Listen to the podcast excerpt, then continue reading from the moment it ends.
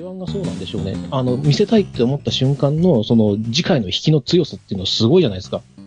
あの、それはね、ありますね。その、例えばアメリカでも毎週放映される、まあ、トゥーンとかアニメ作品？まあアニメに限らずですけれども、ドラマでもそうですけど、あの、あんまりね、フックっていうのが、あの、確かに日本ほど強くないんですね。うん。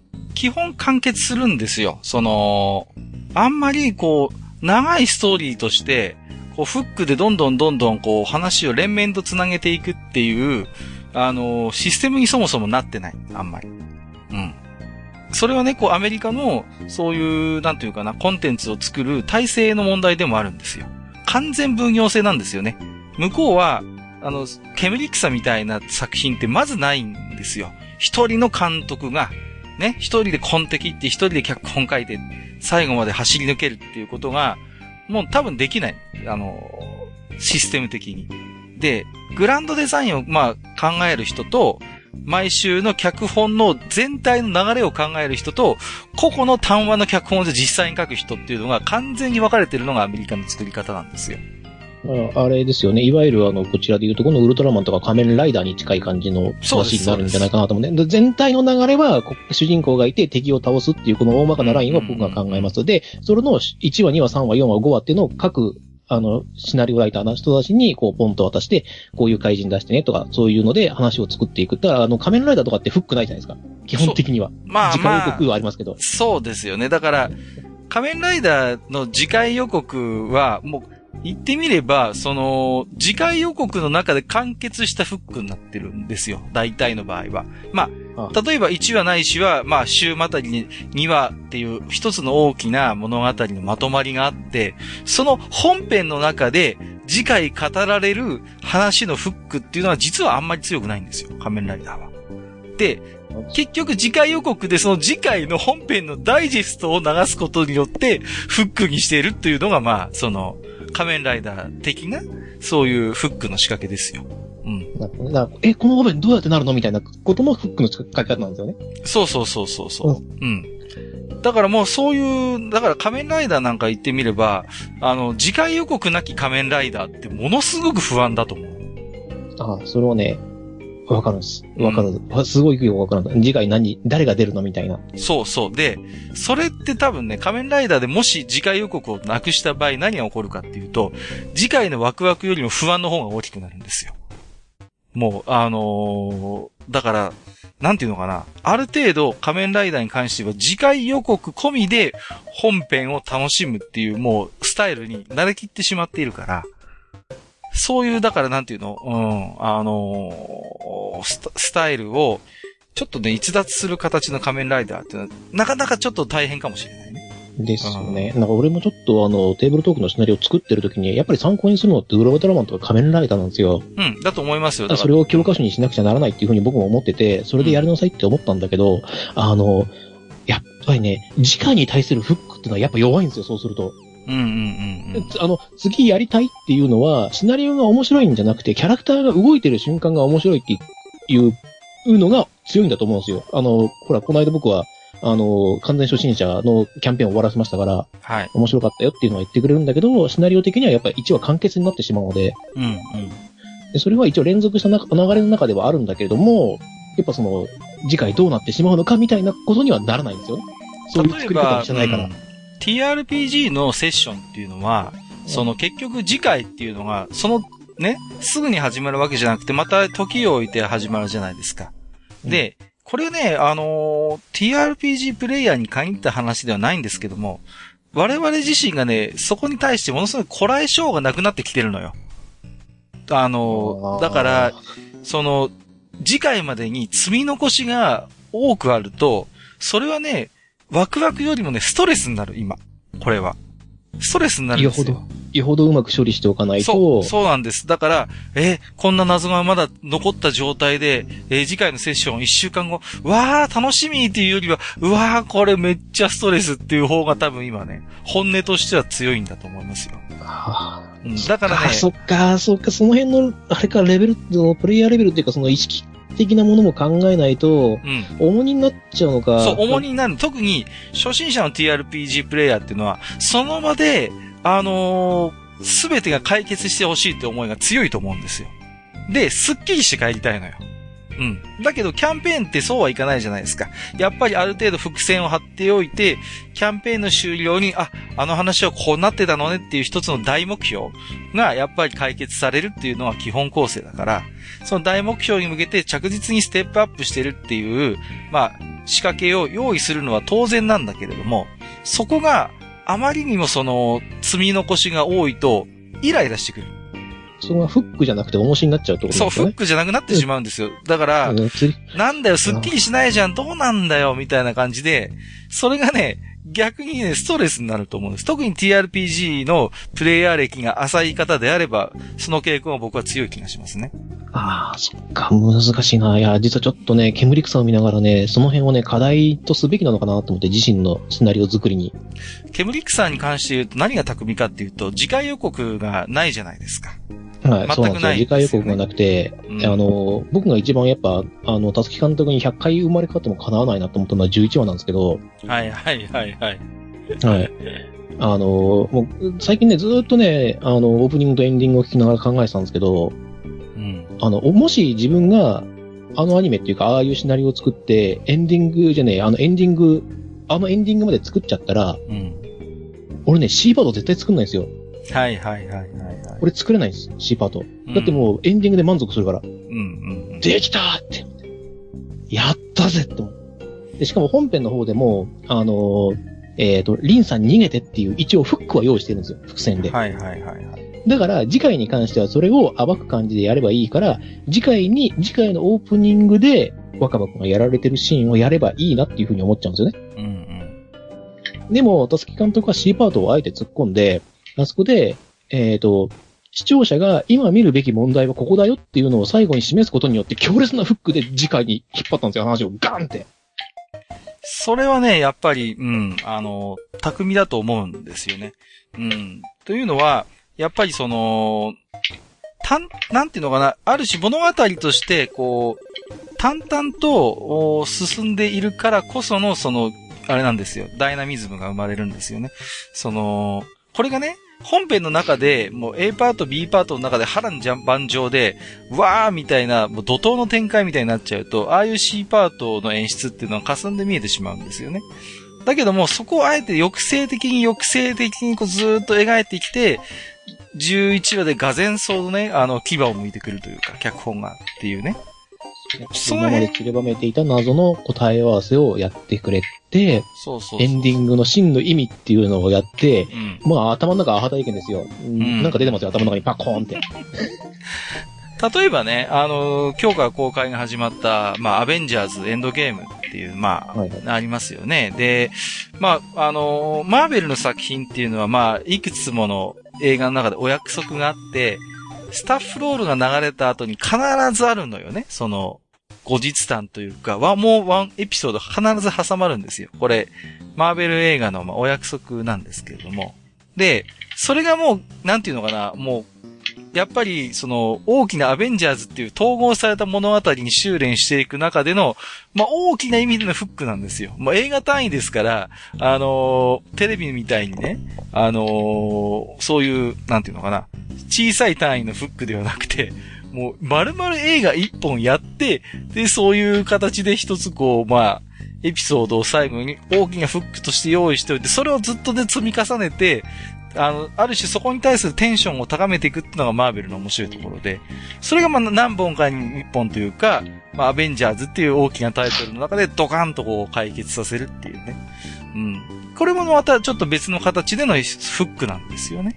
うんうん。これはね、すごい面白いと思う。で、今までのあんまりこう、アメコミ原作の映画ではこれまではなかった。で、まあ一つその、MCU、マーベルのシネマティックユニバースの中で、あの、楽しみとして一つね、そういう演出を作ってるっていうのはね。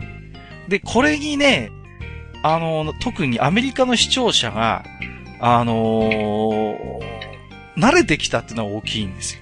多分ね、それまであんま慣れてなかったはずなんですよ。アメリカの、そういう、アメコミを、が好きな人たちっていうのは、ああいう最後に積み残し的なエピソードを挟むのってあんまりこうね、心情的に、あのー、どこか受け入れがたい空気っていうのがあったはずなんですよ。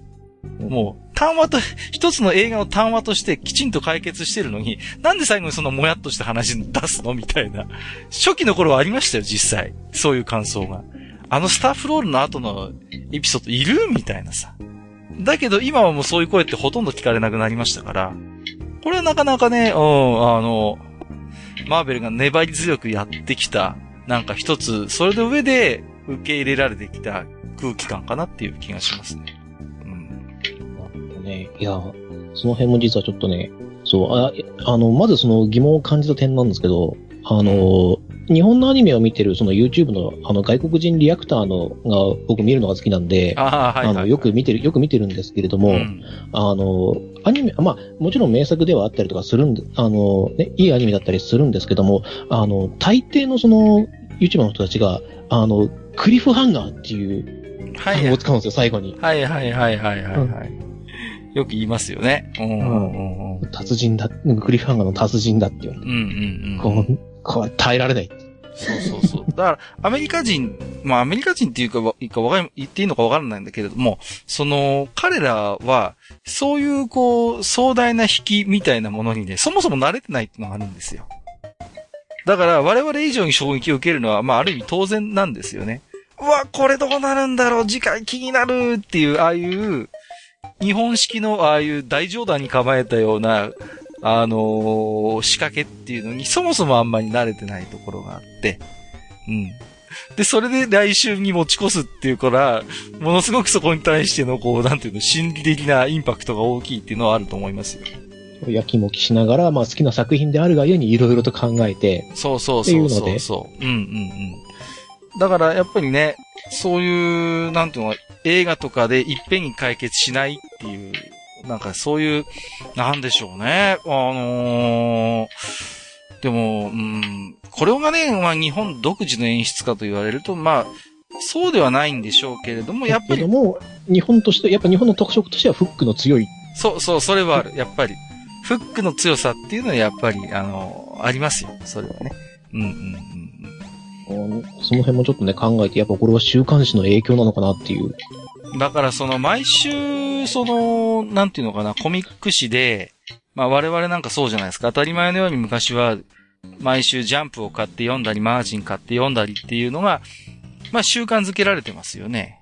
うん、だからね、それがもしかしたらちょっと影響してるのかもしれませんね。そういう、一週間という一つ単位の中で、なんか慣れてるというか。漫画なんかでもそうですよね。こう、引きが上手い漫画なんかは、ね、この後どうなるんだろう、あ、一週間待てねえ、みたいな展開ってやっぱありますから、それって同時に、そういう演出の楽しみ方を自然と身につけているっていう考え方もできるのであって、そうだとするならば、もうそういう一つ共通認識的というか、そういう演出に慣れている我々だからこそ通用するというか、あの、的確に刺さる演出っていうことが言えるのかもしれませんよね。うんだからまあ、なんかね、そう考えると、こう、煙草の、まあ、12話完結の話っていうのは、いかにもこう、連載漫画的というか、うん、うん。そういうことは僕も感じますよね。で、あれでしょ？あの、12.1話がいわゆるアベンジャーズ的なっていう。まあまあまあ、そうだし、あとは、プレイだってそうです。プレイっていうのは、そうですね。言ってみれば、その、なんていうの？連載になる前の読み切りですよ。言ってみれば。読み切りですね。はい、うん、よくあるじゃないですか。ね。ビデオガールだったって、だってそうだったし、そういう作品っていくつもありますよね。もともと読み切りで人気が出たり、ね、すごいこう、反響が大きかったから、じゃあ連載します、みたいな。連載します。まあ、その時に設定変えたりもしますけど、こういうのがあったよっていう。うんうんうんうん。っていうふうにね、取り込むやつもありますからね。そうそうそうそう。だからね、うん、そう考えると、なんかそういう楽しみ方に、まあ、ある種こう、慣れている我々だからこそ、あの、それを受け入れられる素地があったとも言えるしね。うん。そういう要素は、うん、多分にあるんでしょう。ケブリックさんの中に。と思いますね。まあね、今僕何気に録画、録音してるんですけどね。あまあそうだろうとは思ってましたけど、普通に喋ってましたけどね。僕はそれ、一応それを意識しながら喋ってますけども。もちろん。ねまあ、あのー、ちょっとね、もう少し自分なりに考えを煮詰めて、もう一回ちょっとね、あの、自堕落斎さんと話してみたいなという思いもあります、この部分はね。うん。また煙草見なきゃ。いや、もうね、もうね、キャラとかを語り始めると長くなっちゃうからね。そうですね。う。うんん。あの、やっぱりね、いろん、まあ、どうでしょう。非常にこう、うーんと、楽しみ方として、こう、多層的ですよね。こう、ミルフィーユのような、そういう一つこう、深度のあるアニメであって、あどれがね、優れてる劣ってるっていう話ではないんだけれども、例えば表面上、ね、キャラクターが可愛いとか、リナが可愛いとかね、喋り方がちょっと燃えるっていう楽しみ方も当然できるじゃないですか。で、一方でもうちょっとこう掘り下げてみると、ちょっとこの世界はおやおやなんか不思議だぞ。あるいは、ね、ところどころに入ってくる背景の画像で、ここ、これはもしかして日本のあの場所じゃないかみたいな、そういうこう関連付けで楽しむ向きもあれば、そうではなくて、もっと大きな世界の話に想像を巡らせる人もいたり、うん、そもそもこの世界はどういう形、どういうシステムで成り立っているんだろうっていうところに思いを馳せる人もいるっていう、そう非常にこう、なんていうのかな、一つの世界の中でこう多層的な楽しみ方ができるっていう、うん、仕組みになってるかなと思うんですよね。そうですよね。でまあ、ただね、あのー、ケムリクサに関しては非常に完成された、あのー傑作であるとは思うんですけれども、うん。ただ、あの、テーブルトークの視点の参考にはできないんですよ。それは無理でしょうね。うんなぜなら完成された作品だからです。うんうんうんうん。そこはわかりますよ。うん。あれは、あ、でもあれはおそらく、あのー、カッカーの言うところの理想的なテーブルトークのシナリオなんですよ。うん、まあ、ああいう風にやるのとすれば。まあね、こう終わってみればっていう条件付きは。そう、そう、もちろん終わってみれば、うん終わってあの終わり方だったら大丈夫なんだけども、うん。あのー、作り込んでいるが家に怪しいですよね。あれおそらくものすごい数のバッドエンドがあるんで、そうそうそうそう。だから、だそういう意味で言うと、本当奇跡的な着地を果たすことができたお話であって、うん。だからね、ケミリックさんの世界に、ゲーム性を持ち込むのはね、なかなか大変ですよ。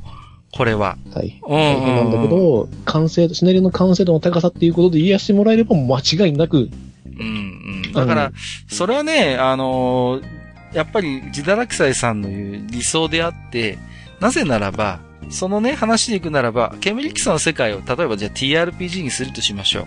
そうなると、完全にシナリオが主でシステムが10の関係になるんですよ。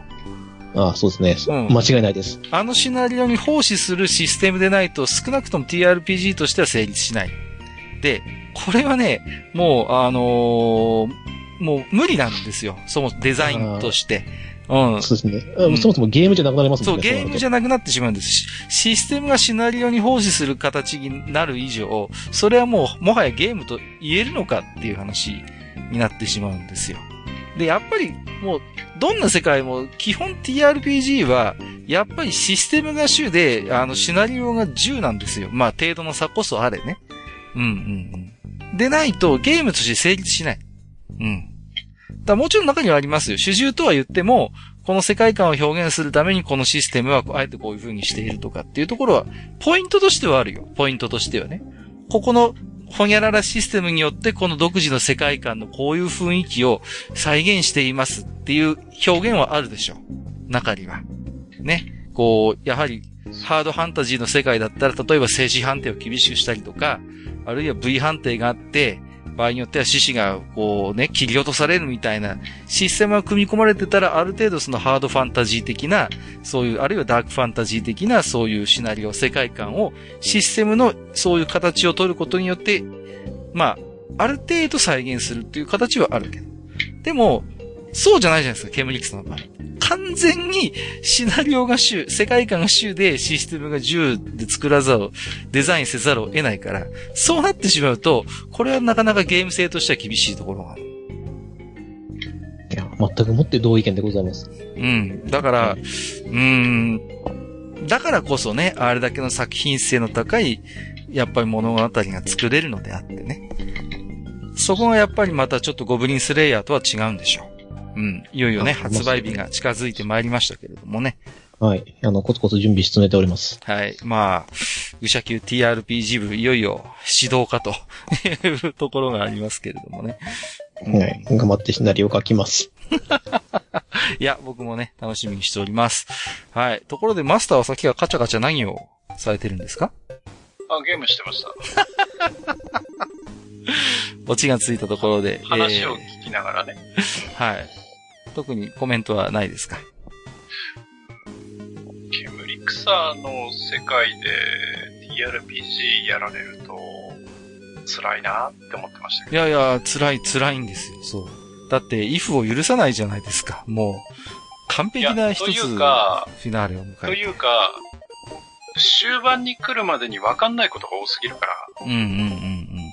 そうですよね。だから、で、ただひたすら序盤中盤辛いだけなんですようんうんだから、その、例えばキャンペーンで何回かに分けて、その、ゲームをあ楽しむとした場合に、うん。はい。3回なら3回でもいいですよう。ん。その1回目の終わり、2回目の終わりで、どんだけ、あ、次また楽しみだなって、プレイヤーに思わせることができるかっていうところの作り方が、うん。うまく、まあね、アニメのフックをうまく持ってくればいいのかもしれないけど、うん。難しいんじゃねえかなって思っちゃうんだけどね。難しい。だって、あと、キャラクターの成長は分かりづらいでしょ。もう一つ言えるのは。まあ、ない、な、あの、ほぼないキャラクターはね、成長しないです。だから成長しない代わりに、あの、おそらく、歯の力を失っていくだけです。うんだから、あの世界において成長というよりはね、気づきなんですよね。うん。気づきに近い。成長ではなくて。なんか身体的に、あるいは能力的に、こう、伸びていくっていう感覚が希薄で、ただ、気づきはあるのよね。リン、リンには気づきがあるじゃないですか。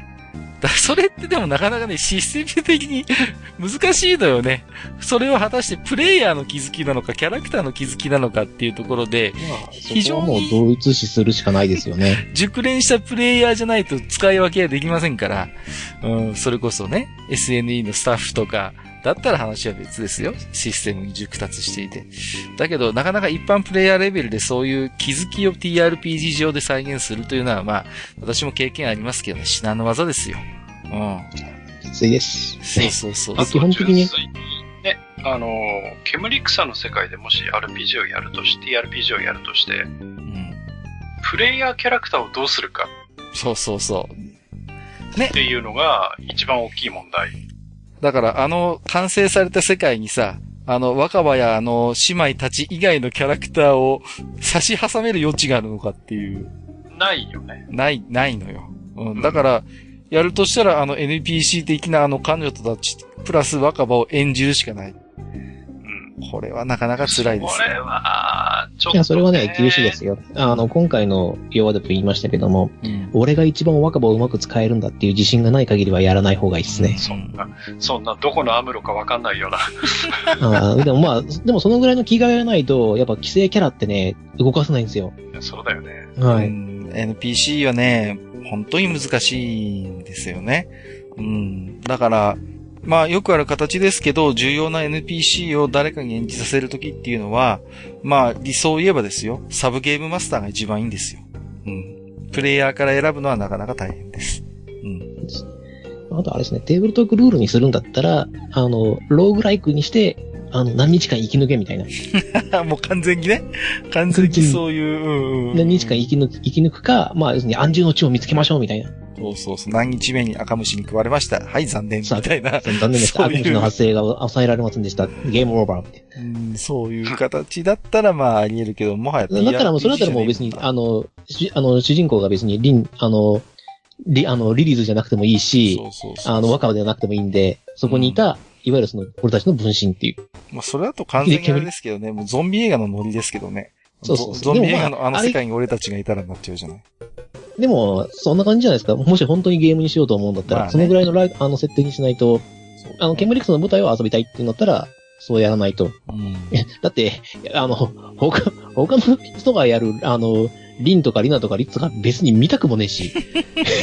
そうわかんないね。ね。別にねまあ、ね。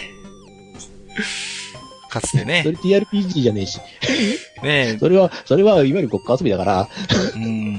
まあ、いや、それだったら逆にその、なんだろう。煙草の世界のあの、煙草を使ったシミュレーションをやった方が楽しそうだよね。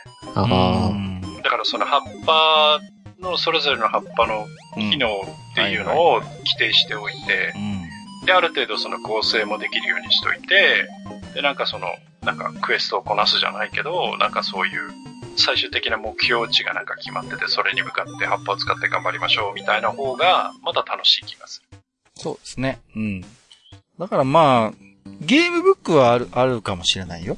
うん。あ、ゲームブックはね、いける。いけます。ゲームブックは僕ゲーにムブックはむしろ向いてると思う。向いてると思う。僕も向いてると思うの。そう。それこそ、初期で何色の草がな、いくつあるかっていうのが、ちゃんと、例えばね。あのあってそうそうそう、あってさ。でもこの場面では絶対青の葉が必要だから、青の葉がないとゲームオーバーですっていう。そうそうそうそう。ね。